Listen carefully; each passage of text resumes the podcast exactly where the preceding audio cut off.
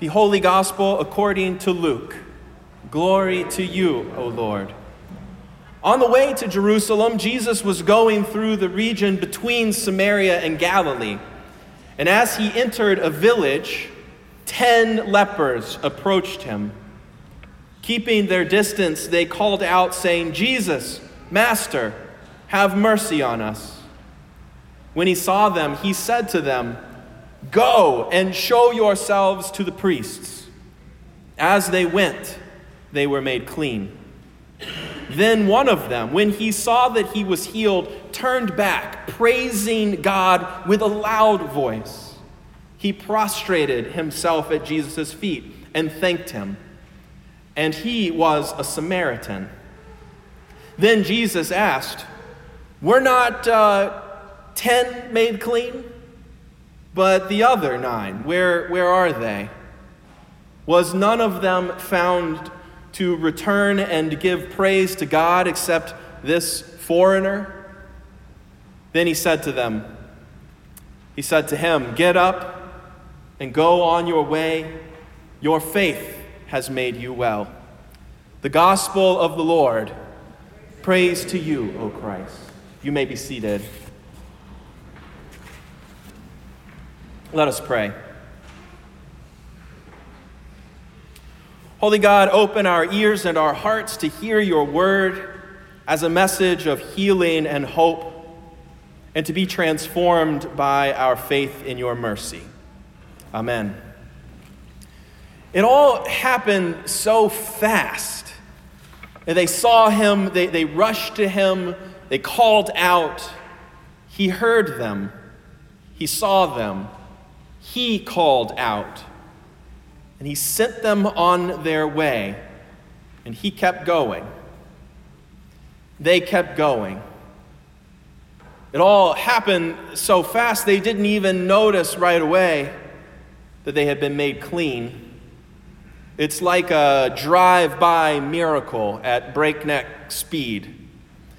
Miracles are like that sometimes. They strike us before we've even asked, or, or they come to us in response to something else that we asked for. Like these men who ask for mercy and are granted a physical healing. We pray for one thing, and God provides us with something somehow beyond our request. We may pray for mercy amidst hardships, and we find uh, that we have been granted uh, some deeper relationships around us, deeper relationships with God and, and those close to us, or a more profound peace in our hearts.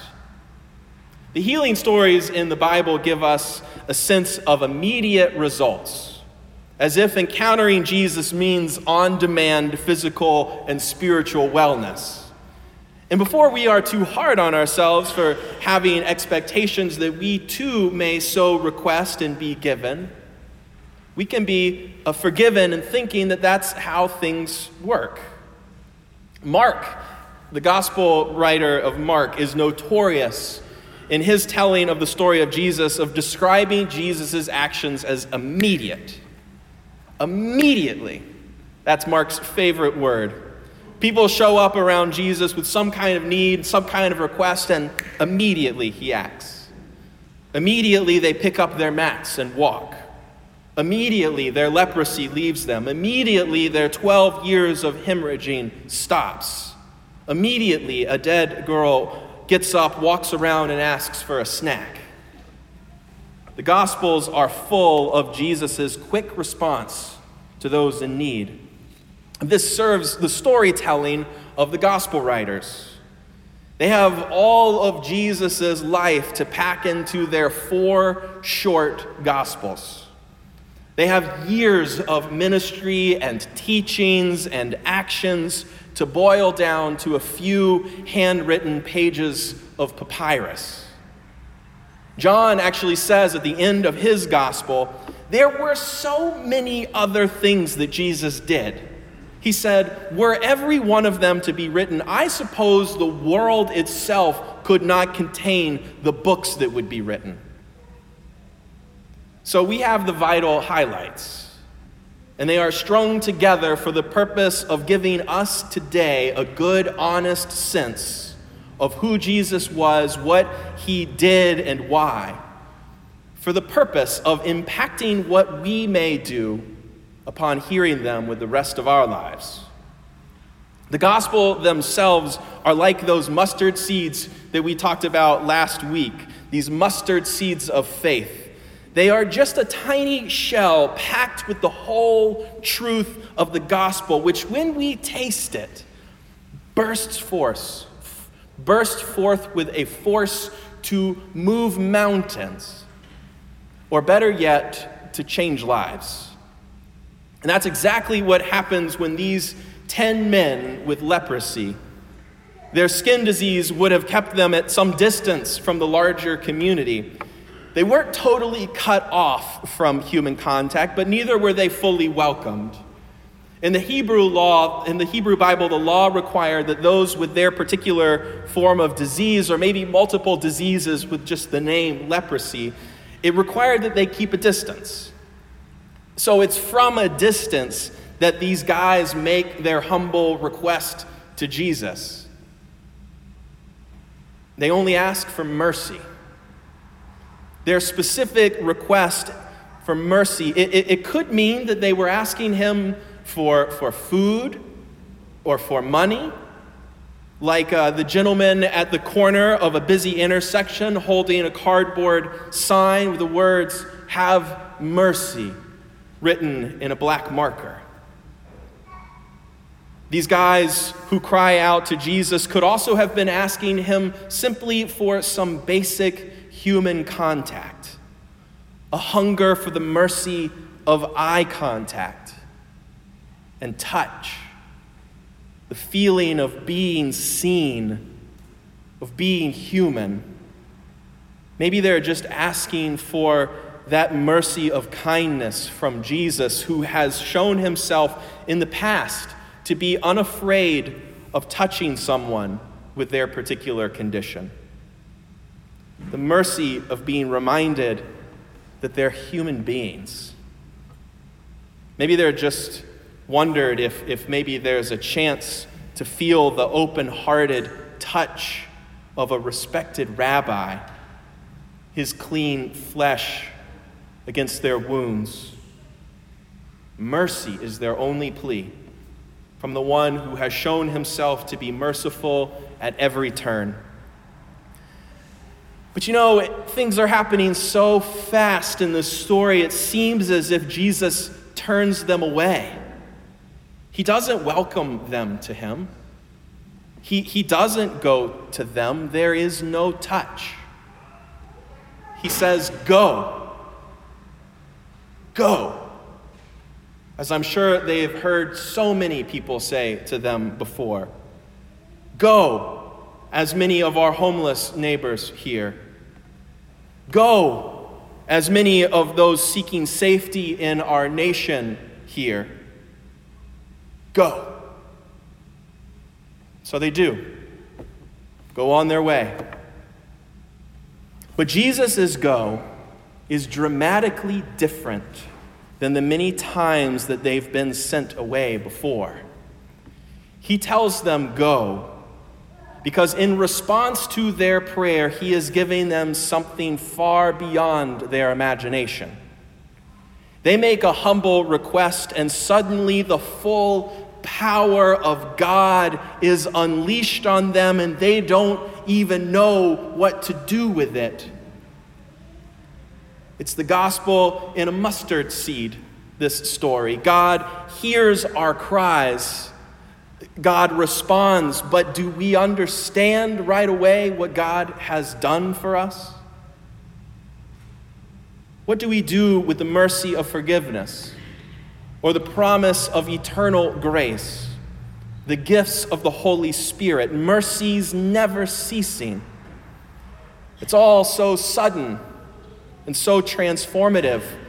These gifts from God are so far beyond what we've even managed to ask for. The poet Mary Oliver talks about miracles which happen the way I think these men experience Jesus when they ask for mercy. Oliver, who, who died just earlier this year, lived much of her life by the sea. in Massachusetts and in Florida. And sea life for her provided glimpses of life's great mysteries. Oliver describes a simple scene of a natural world, and it becomes suddenly in her writing this description of, of love or of, of loss or hope and beauty and, and even God. She said that attention is the beginning of devotion.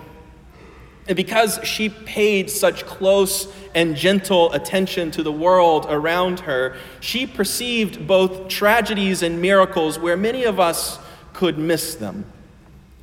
She provides the stories of the gospel writers, uh, the, the, the stories that the gospel writers didn't have time or space to put into their telling which is why the Holy Spirit gives people like Mary Oliver the eyes to witness the gospel in wilderness and asks her to bear witness to these things for those of us who need help seeing God's work unfolding around us still. In one short story, Oliver writes about her many encounters with fish, specifically those that have been caught, and also with fishermen. She wasn't successful fishing herself. Uh, she would go out in a wooden boat and fish all afternoon, uh, drawing in hooks cleaned of their bait. And later it was explained to her that most likely she was just feeding some crabs or some other very grateful critters below.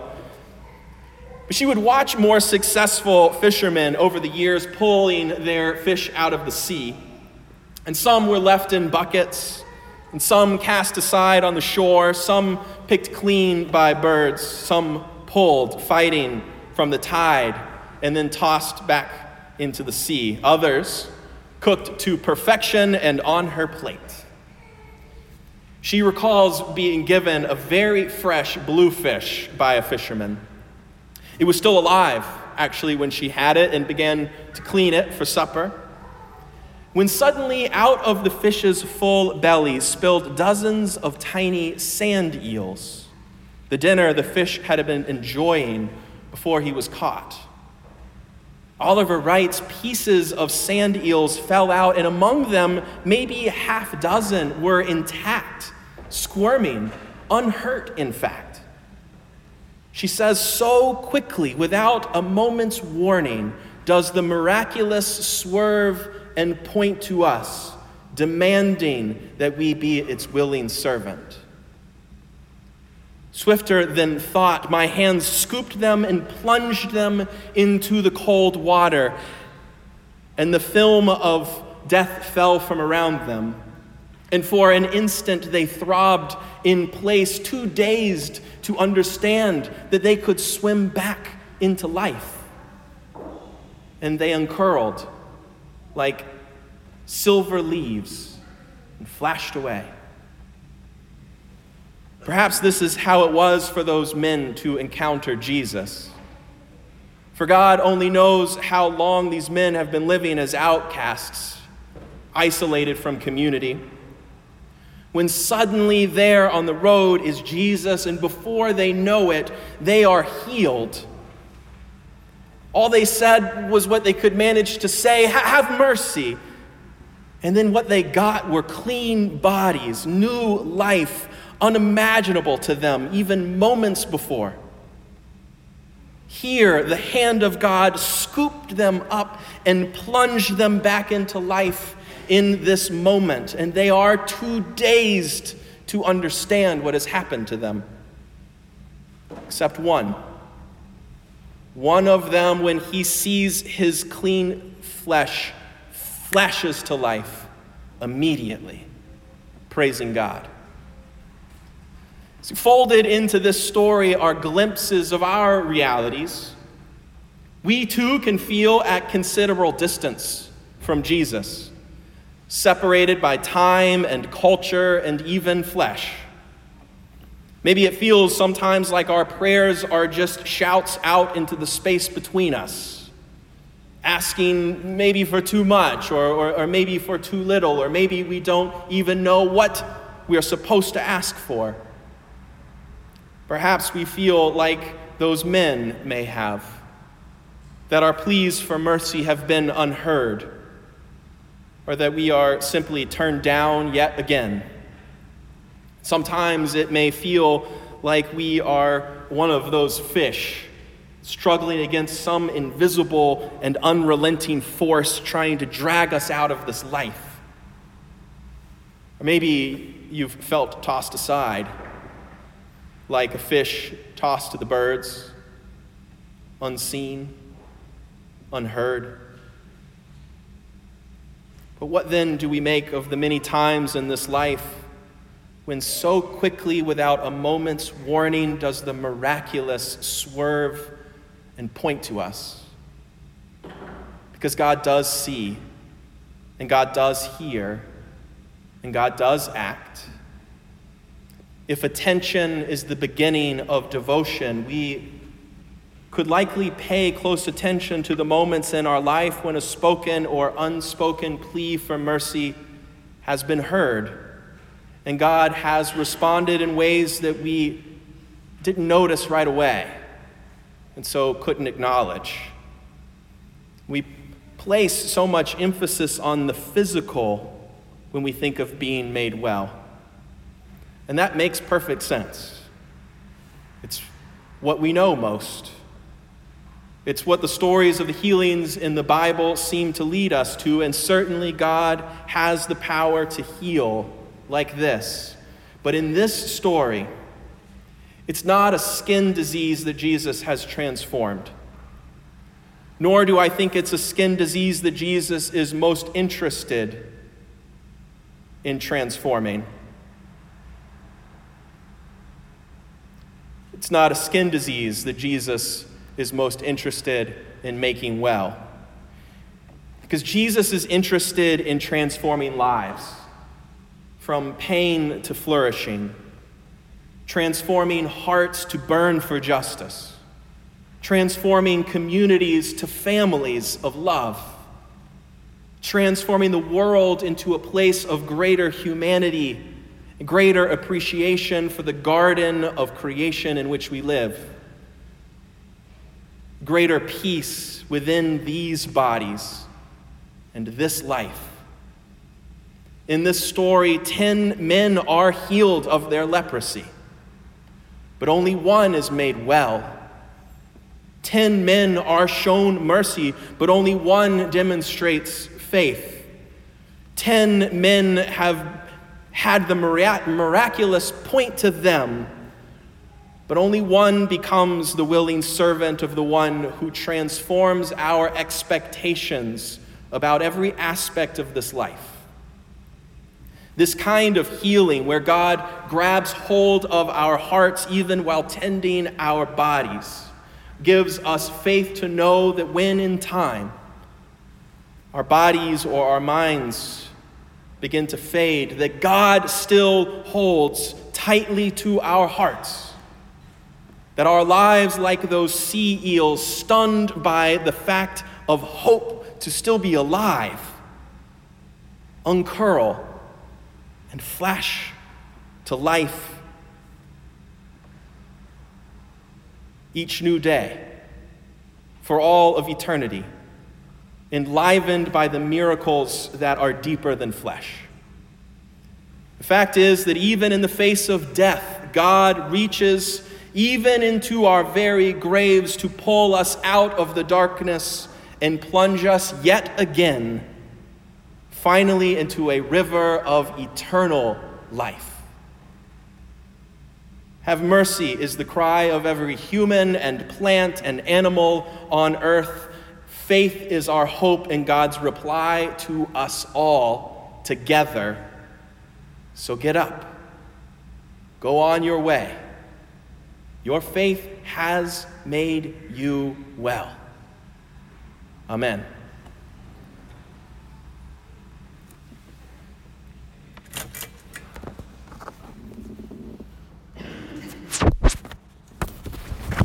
you